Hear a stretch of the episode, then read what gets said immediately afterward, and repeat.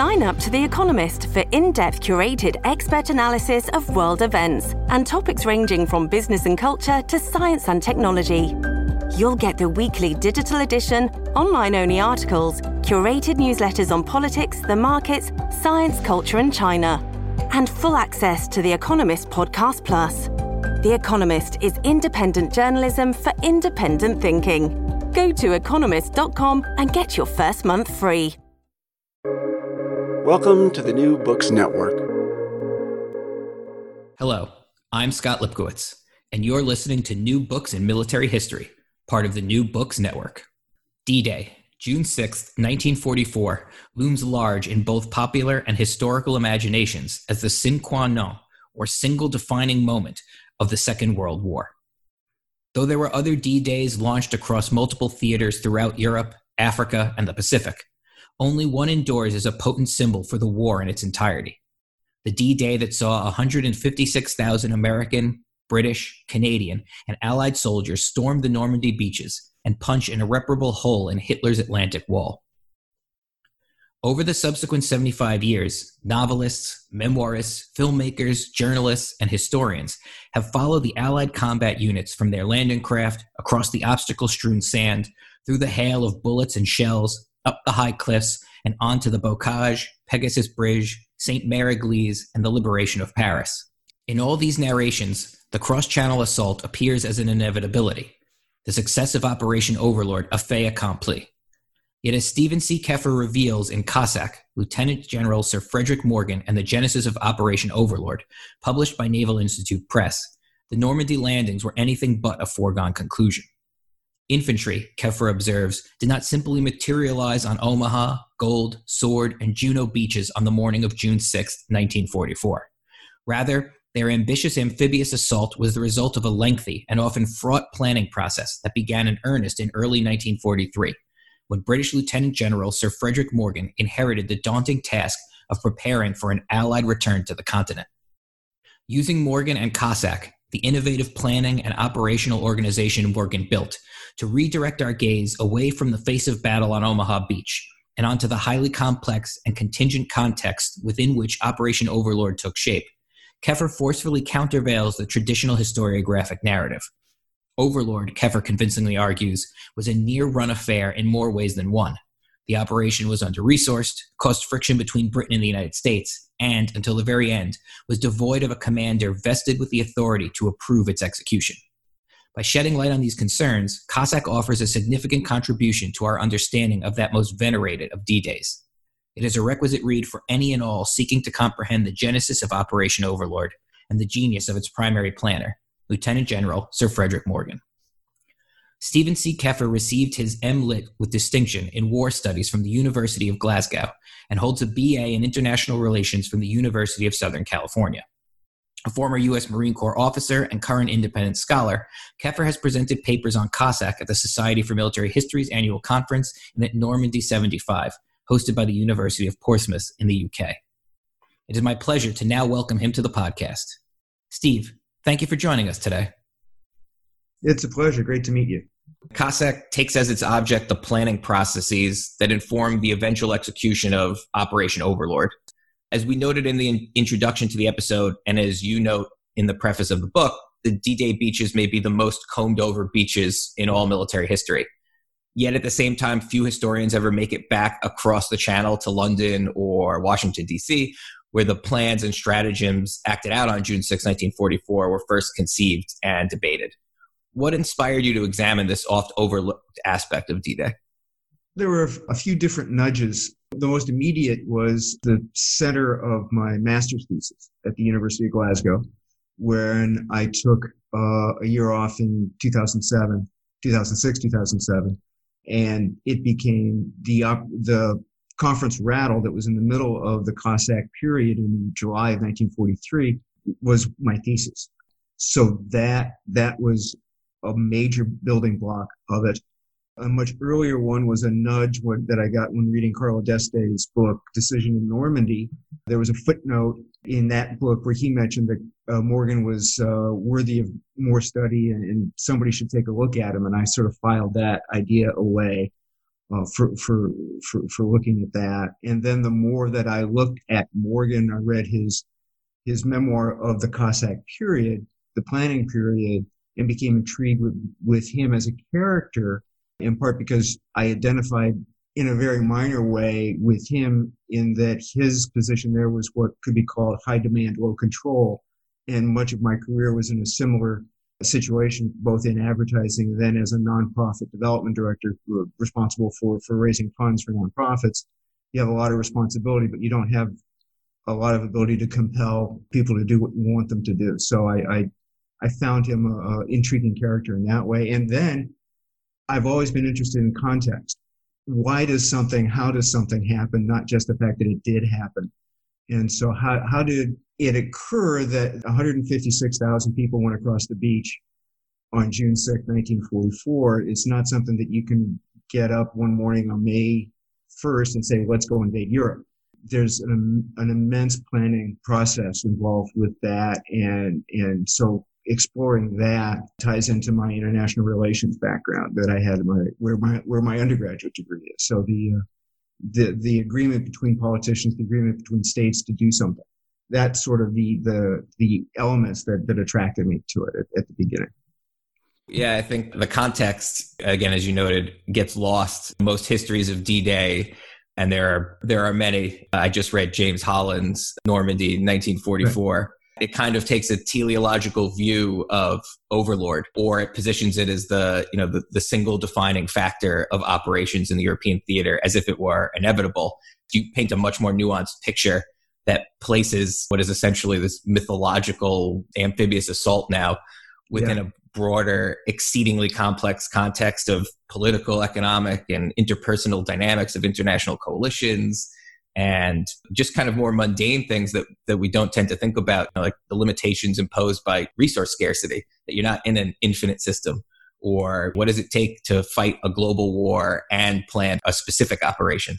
I was wondering if you could speak a little bit about those contexts in which Morgan and the Overlord planners were forced to work. Yeah, absolutely. The, I mean, for me, the essential point is that Overlord was contingent. It was not inevitable. There was a massive debate about what strategy strategies were, were, were, going to be effective. There was no guarantee the operation would occur until almost the last minute when, when you look at it from a planning standpoint, December 43 at the Tehran conference. And I think that, as you mentioned, some of the more popular histories, the, the, some of the cable TV shows do create the impression that it was infinite resourced, it was inevitable, or it doesn't even address those they don't even address those issues. They they they simply present it as the event. And so you don't gain the appreciation for the months and months of training and planning and debating that went on.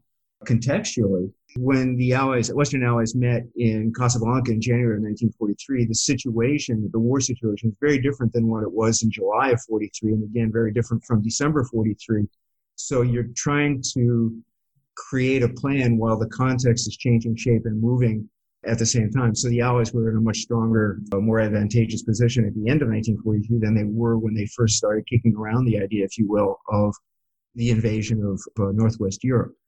And so the plan was modified because of that. The decision makers' confidence level was different because of that and what they had available. American industry was finally coming online during 1943. So, so their ability to, to respond to various needs and address those shortages became greater during that year.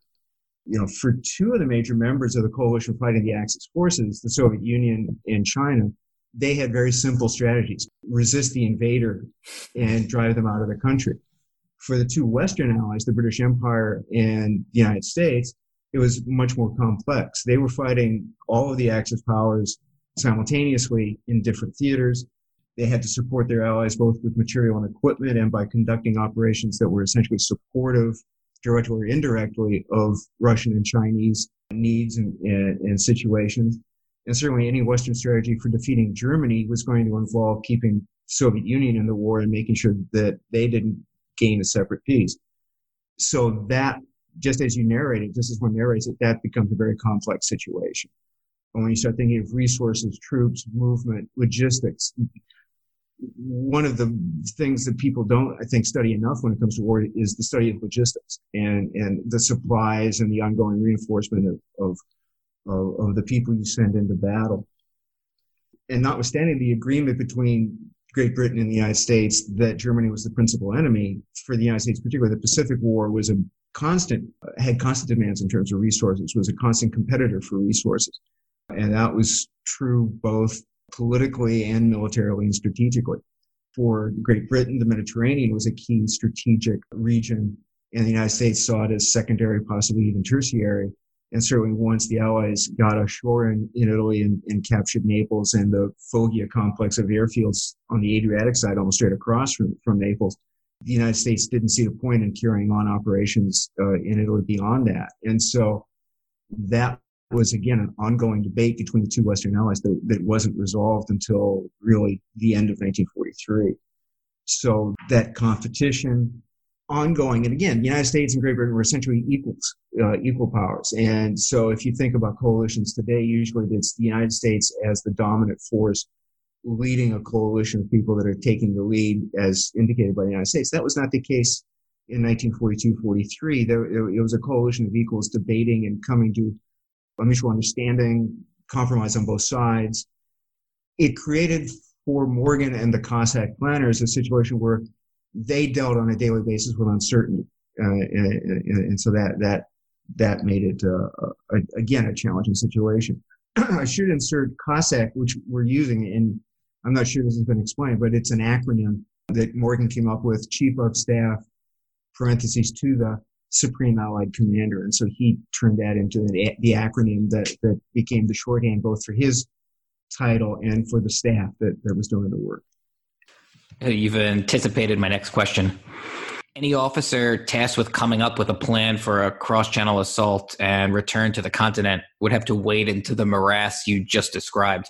And the officer singled out to do just that was the eponymous central figure of your book, British Lieutenant General Sir Frederick Morgan who was Morgan? Why was he chosen? And what vision did he bring to the planning process? Lieutenant General Sir Frederick Morgan was long serving, obviously long serving British officer, field artillery trained. So that meant he graduated from Woolwich, which is where engineers and artillery, field artillery officers are, are trained, and not Sandhurst, where you, you find infantry officers. Chance, basically, as he tells the story, sent him to India right after he was commissioned as a 19 year old second lieutenant.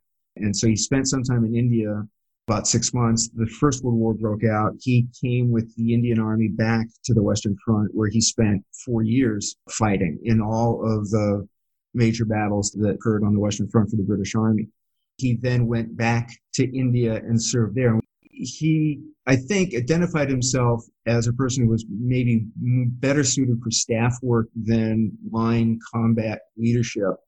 He ended up serving in a number of staff positions during the First World War, and ultimately, at, at the last possible moment, he took the test and passed the exam to get into the staff college. At the time, the British had two staff colleges, and, and one was located in England at Camberley, the other at Quetta in what is now Pakistan and still serves as Pakistan's command and staff college. And without being able to get, without getting that ticket, he wouldn't have a career.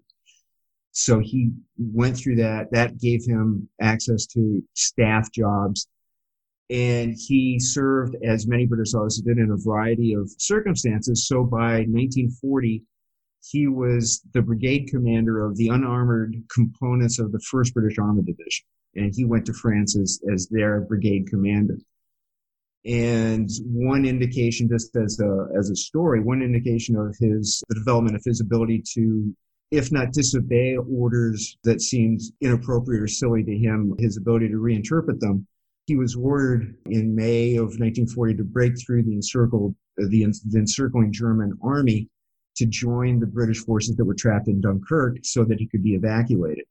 He thought that was nons- nonsensical, so he mm-hmm. instead pulled his unit back first to Cherbourg and then on to Brest, where they were evacuated as part of Operation Aerial and not Operation Dynamo, not the not the Dunkirk uh, evacuation, but the other one that occurred a little bit later in the month.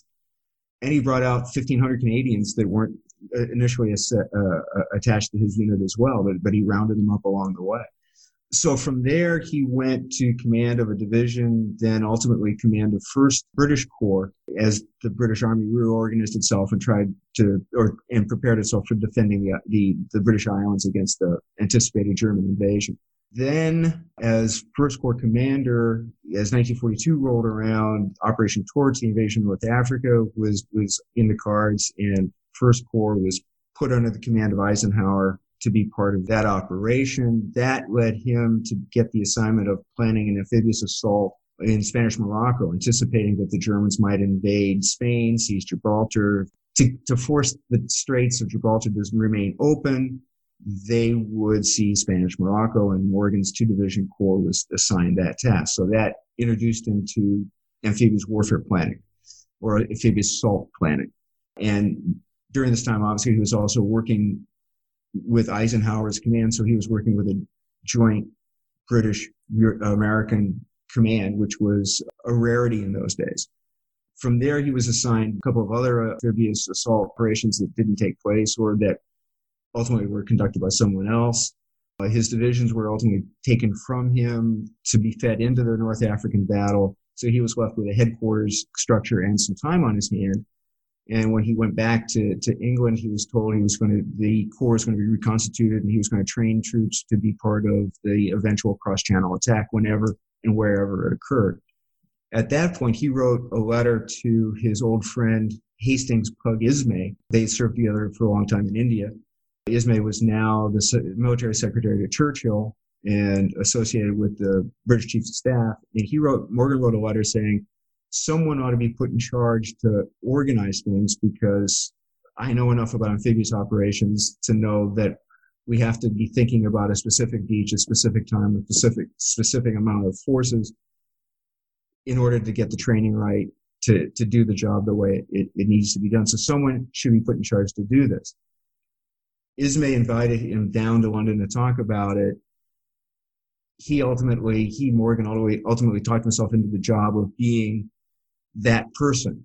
Because at the same time, as part of the Casablanca conference, there was an agreement that a staff headed by a chief of staff should organize and look at the various plans and ideas and schemes that have been put forward since 1940 about crossing the channel. And so those two ideas met in Ismay's office. And, and so that's how Morgan, uh, the short version of how Morgan got the job. It, he was the available officer. There was nothing uh, in his resume or his CV that would suggest that he was an amphibious assault expert or that he had worked uh, with the Americans. You know, he was just much like his deputy, his American deputy Barker, who, who Barker was asked, "How did you become another field artillery officer, and how did you become uh, the operations officer for the European Theater of Operations organization the U.S. Army had?" He said, because I was standing there and there wasn't anybody else. and much the same can be said for, for Morgan. He was he was the available officer, but he had staff training and he had a background in the Indian Army that encouraged whether it's out of the box thinking or the, or the unconventional approach. Those uh, attributes certainly helped as he organized things and went forward. Pausing briefly on Morgan's service with the Indian Army, perhaps revealing that Montgomery, Pug Ismay, as you mentioned, and indeed many of the other shining stars in the British Army's Second World War pantheon, like William Slim, served in some capacity on the subcontinent. Did Morgan benefit from the fact that, you know, within the British Empire in the 1920s and 30s, India, and especially along the Northwest frontier, was one of the few places where, as an officer, you could gain real world field experience and train for and, you know, perhaps participate in actual combat? the British Army, I think, has been fairly criticized as being essentially a colonial police force in comparison with the German and French armies, that, that they didn't have a lot of practice with commanding multi-corps armies in a, in a European context. So the staff work wasn't necessarily as good going into the Second World War, and, and there were other deficiencies.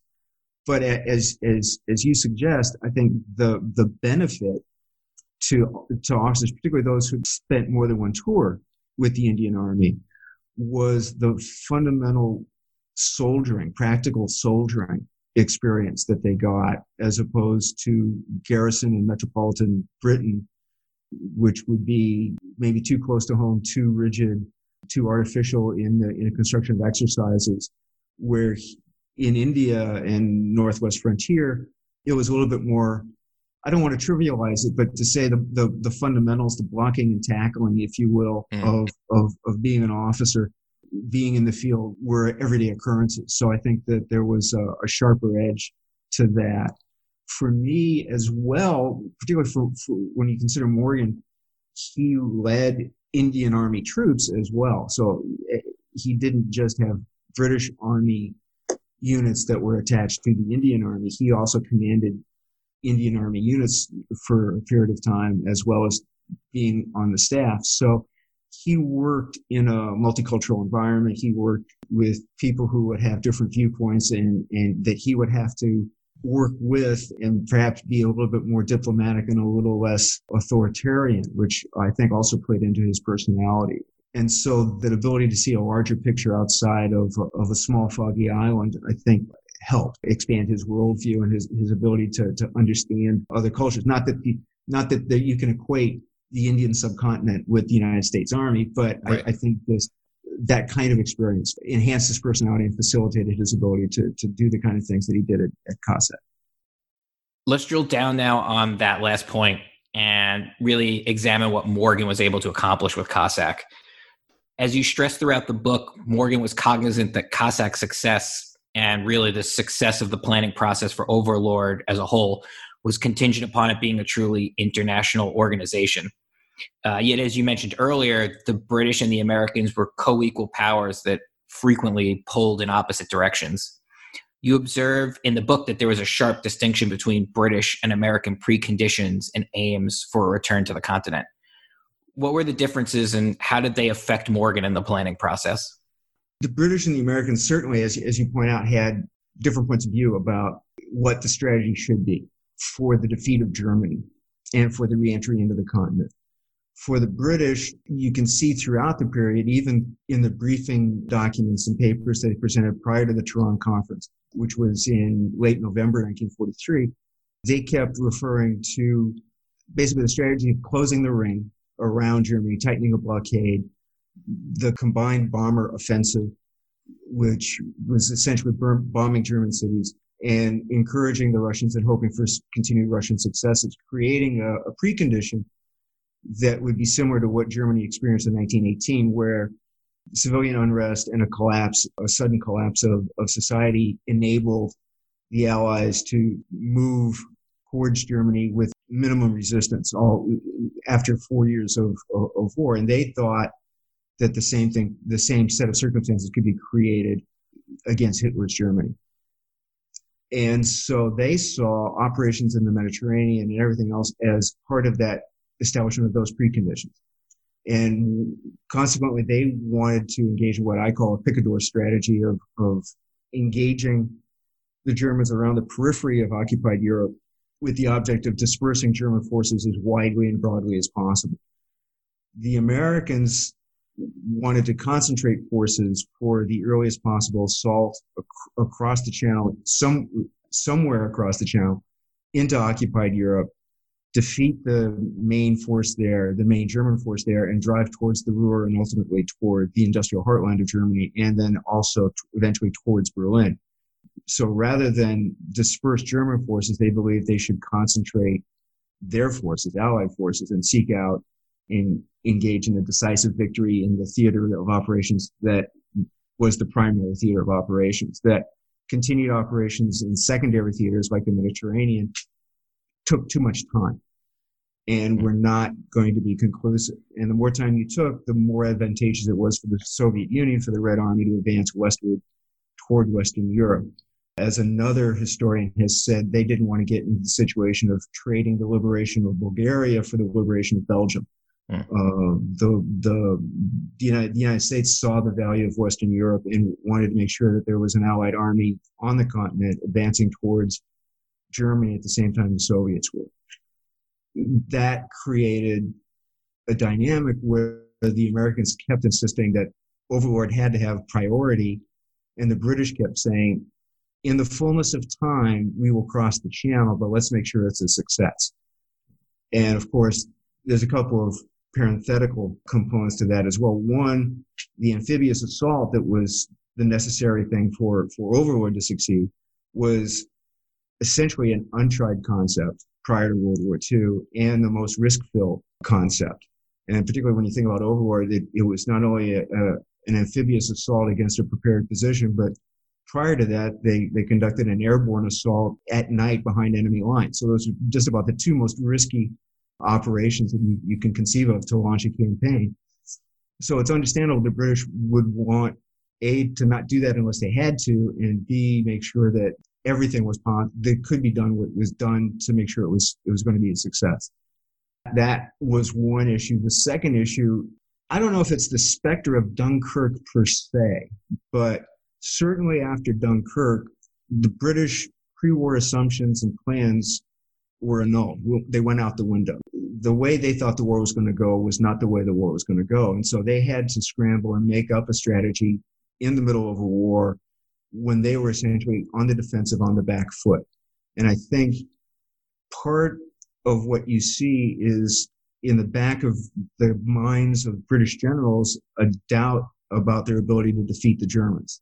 Do we have the equipment? Are our people trained well enough, particularly for the Army, the British Army, to engage Germans and be successful? And certainly the record of the British Army 1940 to 1942 has fewer victories against the Germans than defeats. And that history, I think, would make any commander or chief of staff cautious about the employment of that arm. And that, of course, goes back, and this is something that I ended up cutting out of the book. The decisions by the British in the 1930s when, when they started to rearm, the British Army was third. The emphasis, understandably, was placed on, in terms of funding and training, it was placed on the, on the Air, Royal Air Force and, and the Royal Navy those that, those were correct decisions given what the resources were the British had, but it meant that the British Army was not as well equipped and not as large, and they didn't have a commitment. What Michael Howard called the Continental Commitment wasn't finalized until after the German invasion or occupation of Czechoslovakia at the end of 1938. So the British Army was late to, to recognizing that it was going to have to fight on the continent. All of those factors, I think, combined to make the British look for an alternative to to a cross-channel assault, uh, assault. And you know, there may be an American way of war, and, and part of that may be engaging, seeking out and engaging the main enemy force. Both sides wanted to re-enter the continent, it, but under what set of circumstances, when, and to what, and with what goal in mind. I think were, were the differences. Not to belabor the point, but I find it fascinating to think about the extent to which the British blockade mentality or picador mentality, as you called it, influenced and constrained their approach to land warfare. Another sort of uh, aside to that would be certainly as a result of the First World War, Great Britain was very sensitive to the idea of taking large scale mm. combat losses. And so they imagined a war of machines, a war of technology. Mm. Hence the bomber campaign, hence the Royal Navy, hence the search for allies.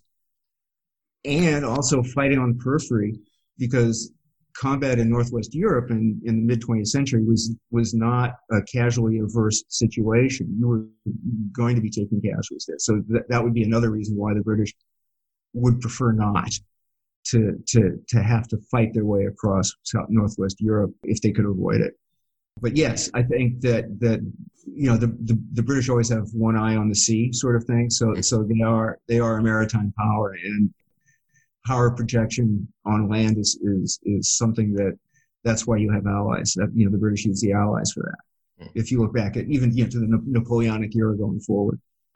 Now, Morgan's main ally, in your telling, is American officer Ray Barker, who really stands out as the abutment which anchored the bridge between the British and the Americans on the far side of the pond. But can you speak a little bit more about who Barker was and how integral his relationship with Morgan truly was? I think it was essential. I think the relationship was essential. Ray Barker, unfortunately, didn't leave a lot of a paper trail in terms of, of personal memoir and things like that. So it's a little bit harder to piece his career together. But he he enlisted in the in the cavalry. He was, I think, four years older than Morgan He was commissioned through an officer candidate school as into as a second lieutenant. So he didn't go to West Point. He rode with uh, Pershing in the uh, punitive expedition against Pancho Villa. So he had some early field experience. He served on, so he served on the frontier as well. He was a field artillery officer when, uh, as well. So there was some common background. He was a student of British history and had spent time in between the wars visiting Great Britain. So he had some sense of, of the British nation, the British people. In 1942, he was in he was commanding a, an artillery regiment in California was sent to join what was called the Special Observers Group, the American organization, the American Army organization established in, in London as sort of a liaison with, with the British command. That turned into what had the cumbersome name of ETO USA, European Theater of Operations US Army, or ETUSA. And it was a small group, and he, even though he was a field artillery officer, he was made the, the G3 or the operations officer tasked with organizing what was the anticipated buildup of American forces into Great Britain. So he was tasked with dealing with the, the receiving end, making sure that there, there was a place to billet them, to train them, to supply them, so forth. As COSSAC was established, General Andrews, who was the commander of the ETUSA, had a conversation with Brooke, General Alan Brooke, who was the chief of, or the chairman of the chiefs of staff for, for the British about who the American representative on that staff would be. Barker, since 1942, as the operations officer, had worked with the British planners on an informal, again, ad hoc basis. And he and a British Major General, two star General John Sinclair, created a plan on their own initiative called Skyscraper. And that was the first approach, first cut, if you will, at a realistic plan for, for crossing the channel. Before that, there was the Roundup plan that talked about crossing the Pas de Calais, but it, it never really got to the point where it was a real plan. It was more of a an outline of an outline uh, situation. So Sinclair and Barker sat down in between January and March 1943 and wrote Skyscraper, which posited a concentrated landing in the de Seine in the Normandy area and identify that it would take about roughly nine divisions in the assault to overcome what they call determined resistance. And prior plans, even those that anticipated going ashore before a German collapse, always wanted to know what the minimum force would be against weakening resistance. So this was a totally different approach. So Barker had looked at the situation, looked at the problem, knew the people far better than Morgan did, who were in the ministries and, and the Army headquarters, the British Army headquarters, combined operations, and so forth. And so was the logical person to be the, the American representative there. And they hit it off immediately. Barker comes across as being much more direct, much more blunt, where Morgan, certainly when you read Morgan's two books, he sometimes takes a long, the long way around to get to the point. Very flowery in his, in his, in his, in his language, very entertaining, but sometimes more indirect. And so I think the two complemented each other, but they also saw in each other two very competent professionals. And as, as Barker said of Morgan, he was a straight shooter. You knew he was going to tell you the truth. He wasn't a careerist. He wasn't a person who, who was looking out for, for his own benefit or his own advancement. And that was certainly true of Barker as well. He was told that when he went, when he was going to be assigned to London, he, his promotion to brigadier general was going to be delayed. And Barker said he didn't care as long as he got to go where the fighting was. Mm. So, two very interesting personalities that, that work together. Going back to skyscraper, once Barker's hypothetical operation was on the table, what trajectory did the planning process take? Skyscraper was again uh, on, on, the initiative of Barker and Sinclair, and was sent to a group called the Combined Commanders which was an informal organization made up of the commander in chief of home forces, the British Army in, in the British Isles, uh, air officer commanding fighter command, and the officer commanding the Navy at Portsmouth, C-in-C Portsmouth. Three British officers who obviously had other duties, but were tasked by the British chiefs of staff to examine plans for a potential cross-channel assault. They looked at skyscraper, sent it to the chiefs of staff who didn't respond. Um, that would then have been March of 43. So that just was as COSSAC was being formed. Morgan, as head of COSSAC, was given three tasks. One was to prepare a plan for an eventual operation as early, the initial language was as early as possible in 1944 to cross the channel. The second addressed the British ongoing hope for German collapse so that he would be prepared to come up with a plan to move whatever forces he had at hand to get across the channel as soon as the Germans collapsed and, and to re-enter the continent without resistance. And that became Operation Rankin. And there was some value to, to Rankin as well. Then the third was to conduct a feint in the channel approach as if there was going to be an amphibious assault and then withdraw in the hope that they could draw the German Air Force up into, into battle and, and, and inflict casualties on, on German fighters. And that was something that the British thought was a good idea. One of the, one of the nuggets that they got from the Dieppe disaster that they thought they had inflicted heavy casualties on the German Air Force then, and they hoped they could do similar things over, over and over again to attrite the, the German Air Force. They were wrong and the Germans didn't bite, but again, not everything, you, you don't always know everything you need to know in the middle of a war.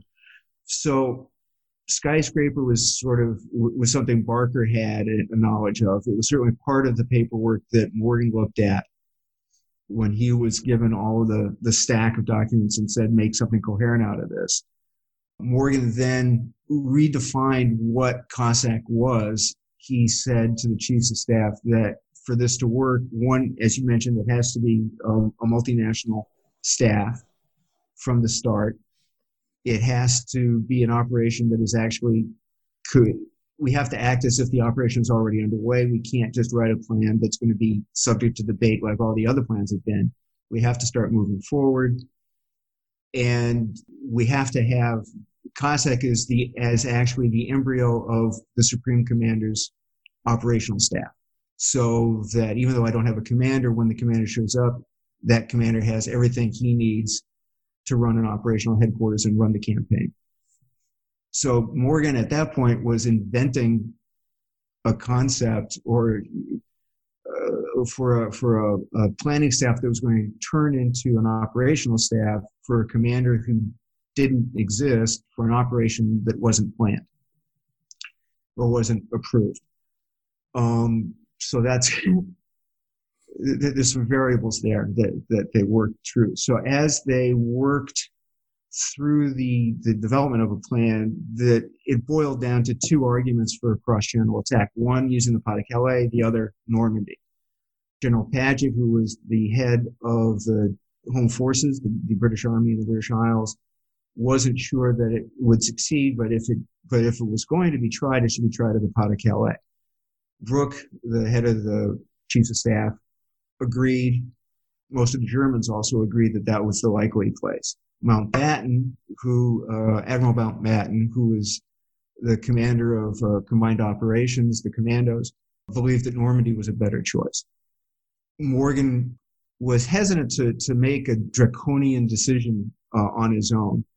It's not clear why. I think perhaps he wanted to preserve options it's the kind of decision a commander would make. So I think Morgan hesitated to do it in his stead. I think he was also sensitive to the, the political dynamics of having to work with Mountbatten, having to work with Paget, having to work with everyone who was a stakeholder at, at that point. And so consequently, at Mountbatten, I think cut the Gordian knot and said, let's hold a conference and sort this out. And that was Operation Rattle, which again I think was is an important milestone along the way. It was up in Largs, Scotland, near Glasgow, in the summer or first part of July 1943, and it pulled roughly 70 officers together, all of whom had something to do with planning for a cross-channel assault, and everybody expressed their opinion, and there were about what they could do, what they couldn't do, how it should work. And there were 23 briefing papers delivered over three days, three and a half days, taking everyone through in a sequential way the assault from assembly to getting ashore and moving inland and how how it was going to work, what was needed, what was resolved, what needed to be resolved, what the open questions were, what the uh, problems yet to be to to be encountered were, and at that at that conference, there was there were a, series of things happened. One, it was agreed that COSSAC was actually the lead agency that, that was going to be in charge. It wasn't going to be combined operations. It wasn't going to be the combined commanders. It was going to be COSSAC. Two, they agreed that it was Normandy and not Pas-de-Calais. And three, they introduced the concept of the amphibious or the uh, artificial harbors, the mulberries, which solved the, up to that point, intractable problem of needing harbor facilities to supply the army that got ashore. The LST and supply over the beach was a concept that hadn't been invented yet. So the only thing they could do is try and seize a harbor. Dieppe and Torch both showed that seizing a harbor by direct assault was a challenging proposition that, that usually didn't work. So they were in the circular argument of we need a harbor, we can't get a harbor, the harbor is going to be well defended. The beach that we could land at isn't near the harbor, but we need a harbor. And finally, they, they resolved it by inventing the, the mulberry. At Rattle, the decisions were taken that made it clear it was going to be an assault on Normandy. They already had a date of May 44. They were then able to take the plan and write it and meet the deadline for delivery to the chiefs of staff of mid-July 1943 that then went to the, the Quebec conference in mid-August 1943 for the initial approval of of that outline plan for the for what was at that point Operation Overlord. One thing that I found exceedingly interesting about the planning process was that Morgan and COSSAC were tasked not only with actually planning for what the actual assault was going to look like and maybe the initial month after the Atlantic Wall was cracked but also that they planned for not only winning winning the battle but winning the peace and what yeah. the post-war world was going to look like and you mentioned you know, one of the options that he was tasked with planning for was this rankin plan it seems like that would be a distraction but in the end, it appears like it was a, a, beneficial distraction in that it allowed Morgan to innovate a new connection between combat and civilian affairs in, in modern military thought. Is that a fair assessment? It is. I think that it ended up being a complement to Overlord. And as he realized as he was working through Rankin, which again, he, it, Rankin was the reentry into the continent without an invasion because German forces had either withdrawn or had become demoralized. So as he said, the result was going to be the same either way. You would, you would get to the situation that Rankin version C, there were three versions of Rankin, but you, get to the result that Rankin foresaw either with the invasion and the campaign or as a result of German collapse, but the situation was going to exist either way. So it, it forced them to think about the day after the day after tomorrow. What do we do after we win? What, what is the situation going to look like? What do we have to do? What's next? And so it was contingency planning, but it was also projecting out on a longer timeline the circumstances they were going to have to deal with. And, and yeah, you're right. As, as a result of that, they developed a civil affairs approach that was different than what had occurred in North Africa and Italy, and was it was ultimately more effective, and also laid the groundwork for discussions about post-war Europe at the highest level. Interestingly, uh, what what COSSAC developed as a as concepts for for post-war Europe, in large part, were were what was was agreed on uh, in in September 1944, and again at the second uh, Quebec conference, and again at Yalta very very similar concepts, as was the uh, the idea of the American or the Allied armies uh, under Eisenhower stopping at the Elbe River in in, 40, in April of 45 and, and, and, meeting the Germans there. That was uh, the boundary that COSSAC had posited as what the boundary would be between Soviet and and Western Allied forces. So it played a a major role not only for COSSAC's thinking, but also with the American uh, Joint Chiefs of Staff and their approach to looking at post-war Europe, and to a certain extent also the, the British uh, thoughts about post-war Europe. Although, frankly, I think the British were still more focused on the Mediterranean. the British and in particular Churchill's obsession with the Mediterranean really confounded me as I was reading. it smacks of an attempt by Churchill to exorcise the demons of Gallipoli or to finally prove that he could find the quote unquote soft underbelly of Europe, as it were. Right. And, and his fascination and the British fascination, but primarily Churchill's fascination with bringing Turkey into the war, I find remarkably puzzling. The, the, the, the rationale or the justification for the, the operations in the Eastern Mediterranean and, and pursuing Italy and getting into the Balkans is, is to convince Turkey to join the war. And I still don't, I've looked at it a number of different ways and the value of Turkey as an ally as opposed to a friendly neutral escapes me. Um, it, and I think you're right. I think it's a, a worldview that, that goes back to 1910, 1914 uh, on the part of Churchill. I mean, it was true that Turkey could serve as a, as a, a base for airfields and, and for potential operations, but it would have been a net drain on Allied resources and the targets that they could hit from Turkey, they could also hit from the Foggia complex of bases in, in southern Italy. So, and then nobody asked the question, why, what, what's in it for Turkey? Why would Turkey that has the Dardanelles, has the strategic location, not act in its own best interest, which would be to be neutral and to enjoy the benefits of being a victor's friend. So, yeah, I, I, think it was a motivation, at least in part, by Churchill's strategic view, which was informed largely by the First World War in, in his experiences uh, with Gallipoli and, and the Dardanelles. Did Churchill's and the British chief of, chiefs of staff's non-committal or constant equivocation on Overlord cause any planner burnout? did Morgan Barker and the COSSAC staff constantly revisit a depressing feeling that they were just pushing paper around and not planning for an operation that was valued by the COS or that was actually going to take place? I think inside COSSAC, in terms of the planners working on a day to day basis, there was more than enough to do to keep them busy. And Morgan, I think, was able to convey to the planners that that this was an operation that was, that was going to happen. Uh, I mean, he came back, or he pulled the COSSAC staff together after the uh, conference in Quebec, and you know, he said, you know, we're off and nothing can stop us. Whether that was a sort of Henry V moment where whatever he believed privately, that was what he was going to say publicly to his staff, I, I think that there may have been some of that. I think for Morgan personally, there was a very clear low point, and he had the amazing opportunity to go to Washington for what turned into five weeks in October of 43 at the invitation of General Marshall, the U.S. Army Chief of Staff.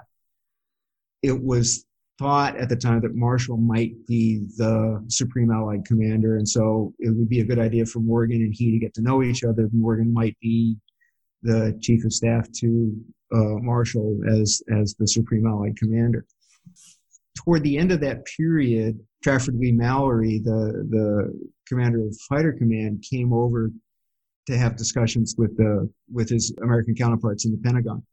And he brought with him news that Churchill had sent a memo to the British chiefs saying that essentially because of recent events in the Mediterranean, we may have opportunities that can be pressed and therefore we should uh, not feel that we are committed unilaterally or unequivocally to the Normandy operation, and then perhaps we can delay Overlord for two or three months to take advantage of these wonderful opportunities in the Mediterranean, and let's keep this to ourselves, but but let's examine what that could be. And that was a result in part of an interpretation of Russian comments made at a foreign ministers conference at the end of October 43 saying that they welcomed news of Overlord, but would be interested if something could be done more more quickly, sooner, and possibly in the Mediterranean.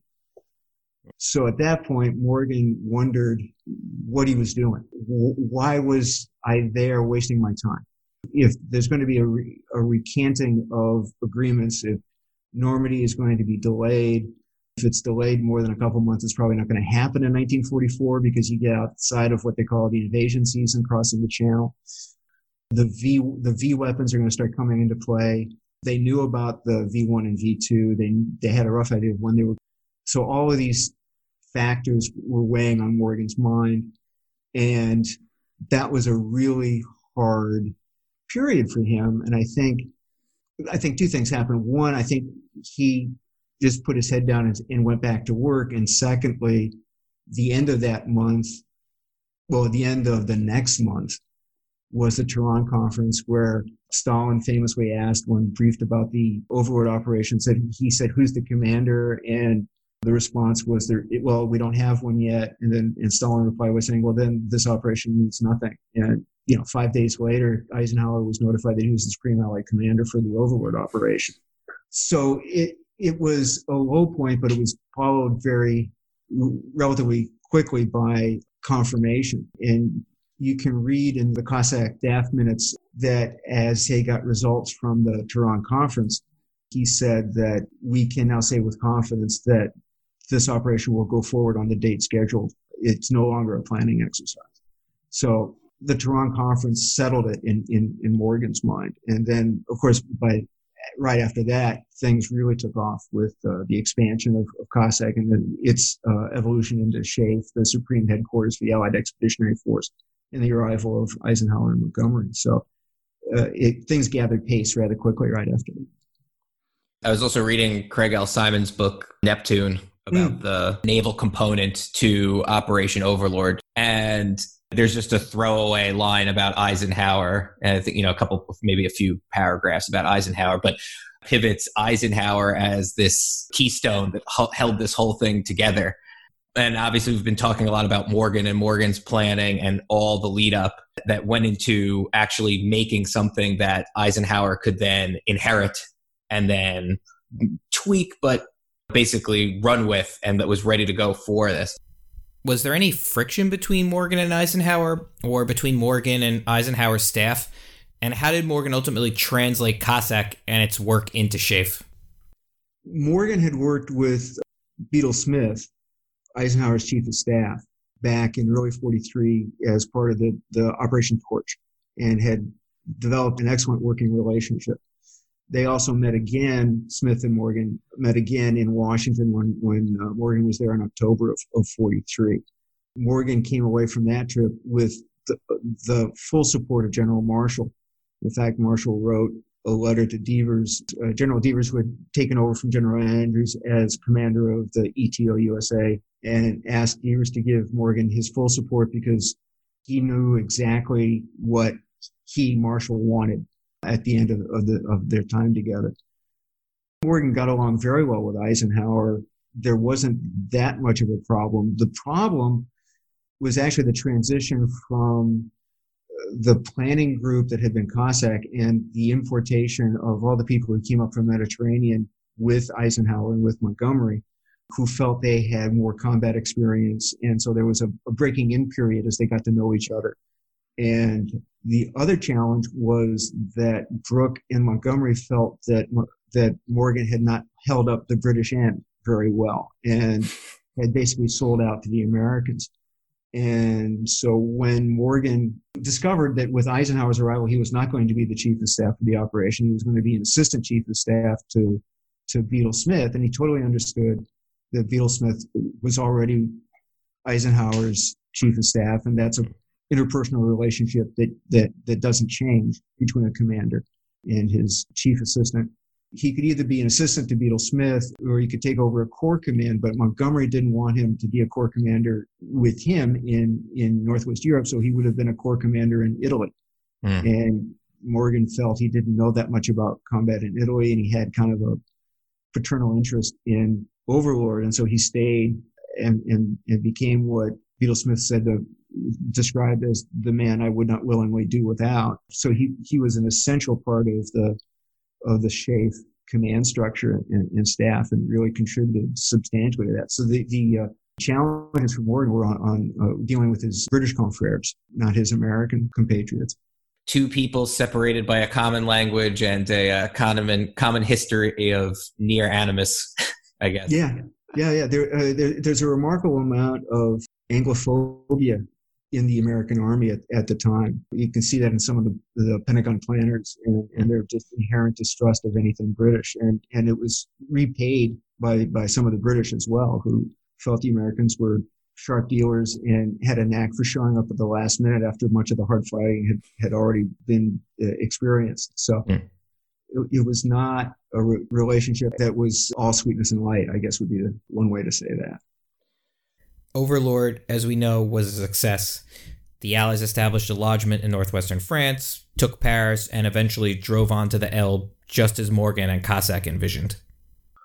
What in your estimation, is Morgan's and COSSAC's legacy? Is there anything that modern military and even civilian planners who deal with the aftermath of war, any anything that they might take away from a look at the planning process for Operation Overlord? That's a wonderful question. I think I think there is. What I think could be teased out of, of the COSSAC experience is one being willing to consider unconventional options, not to be tied to a book, a way of always doing things, to look for answers, even though the person you're looking to for the answer may not be the, the duty expert. There's ways to find answers, people who have answers to problems that aren't necessarily the person tasked with finding, finding the answer or producing the answer. I think that the way Morgan ran his staff, which was with full trust and open communication, what we would call probably transparency. Uh, he called his staff together to let them know what was going on in detail. He didn't keep that information within a small body at the top where, and then letting what he called the pick and shovel boys work in darkness. He looked for ideas and information from the bottom as well as the top. He, he would accept a good idea wherever it, it came from. Master communicator always took the broadest view. So he brought in the political and the diplomatic and the civil affairs components, not just the, the military logistic components. He added a political component, uh, representatives from the State Department and the Foreign Office. He added a foreign government section so they could communicate with the governments in exile.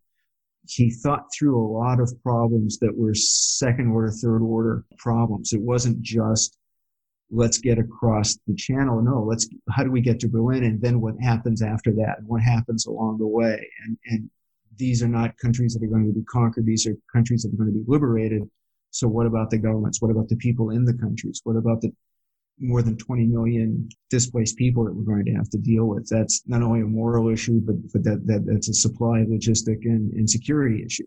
So all of those ways of thinking about a problem in the broadest possible terms, I think would, would be part of the legacy. I think also the insistence on it being a true multinational coalition that all the coalition partners have essentially an equal voice.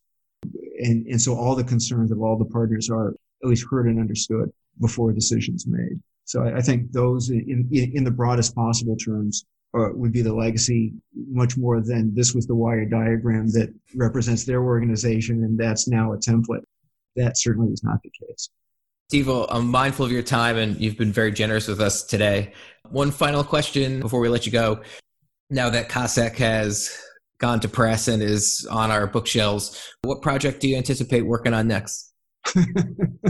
That's a question I have had to confront in a number of guises. I have taken a look at two or three different topics.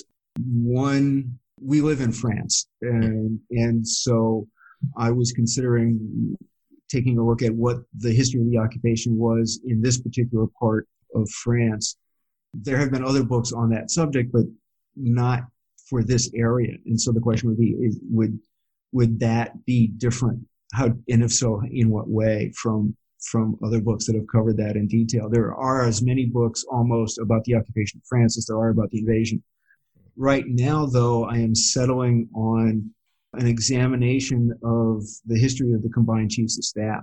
I think that's a logical step from considering COSSAC that was a special staff created by the chief, by the combined chiefs of staff, the British and American military chiefs, to a consideration of how did the combined chiefs of staff work and how did they direct the war? There have been a couple books on that, but I think there's plenty of room to explore and study that and reach some conclusions about not only the mechanisms, but the personality and, and the decision making that had to go on at that level. That brings, again, the military, the political, the industrial, and, and also post war foreign policy objectives for two, if not three superpowers together in, in one story. So I think that could be very interesting. We'll, we'll have to have you back on once you once you pick a topic. Um, I'll, I'll look forward to that. Well, Steve, thank you again for taking the time to talk with me today. I appreciate the I appreciate the time. Thank you. And to all our listeners, on behalf of New Books in Military History, this is Scott Lipkowitz saying thanks for listening.